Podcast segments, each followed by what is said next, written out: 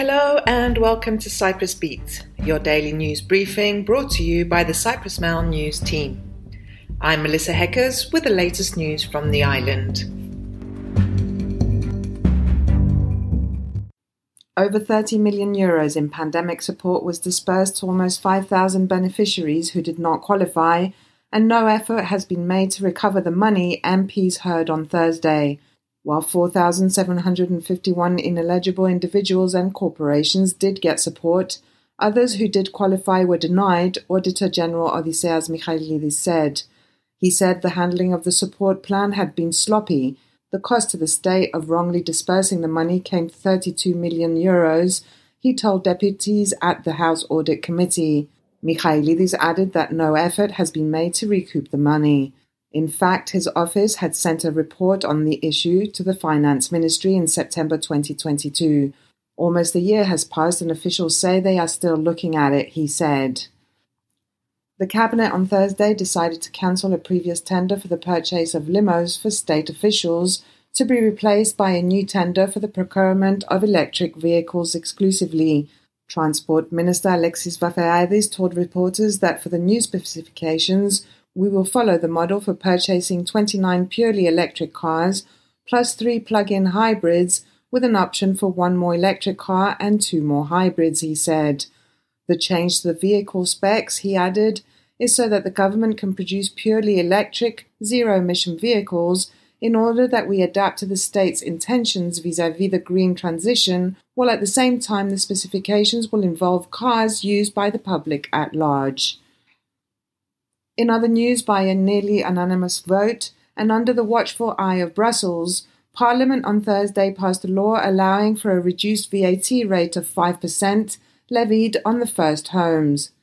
The discounted VAT, the full rate is 19%, will apply to the first 130 square meters of a first home for single dwellings and apartments alike and up to the value of 350,000 euros provided that the total value of the transaction does not exceed 475,000 euros and that the total buildable area does not exceed 190 square meters. Another clause provides that for persons with a disability, the discounted VAT will apply to the first 190 square meters of a buildable area. Moving on, a trial for two Greek Cypriot suspects that beat 25 year old Turkish Cypriot Asya Karaali last weekend in Ayia Napa is set to start on July 6, the Famagusta District Court decided on Thursday.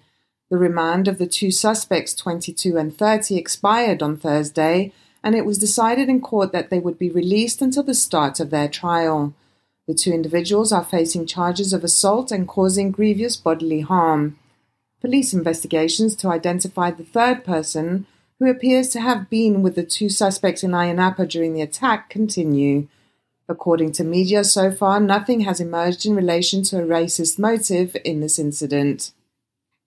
A bomb explosion occurred in the early hours of Thursday morning at the Cyprus Referee Association premises in Nicosia. The explosion was caused by an improvised bomb, which left extensive damages to the front of the building. The Kato Lakatamia premises have been the venue for the association's annual general meeting on Wednesday night from 7 to 9 pm, after which the building had been locked. Police have collected evidence which is being examined and examined CCTV footage to determine who is responsible for the crime. The Cyprus Sports Organization, meanwhile, issued a statement condemning the incident. And finally, according to data released by Eurostat, the Statistical Service of the European Union, 59% of Cypriots aged 25 to 34 have a tertiary education, which is well above the EU average of 42%. Like the EU, which saw a 1% increase from last year, Cyprus saw a similar 1% point rise of 58% to 59%. In Cyprus, as well as in the rest of the EU, more 25 to 34 year old women obtained a tertiary education than their male counterparts. In the EU, 48% of women and 37% of men hold a tertiary education, while comparatively in Cyprus, 67% of women and 51% of men secured the same level of education.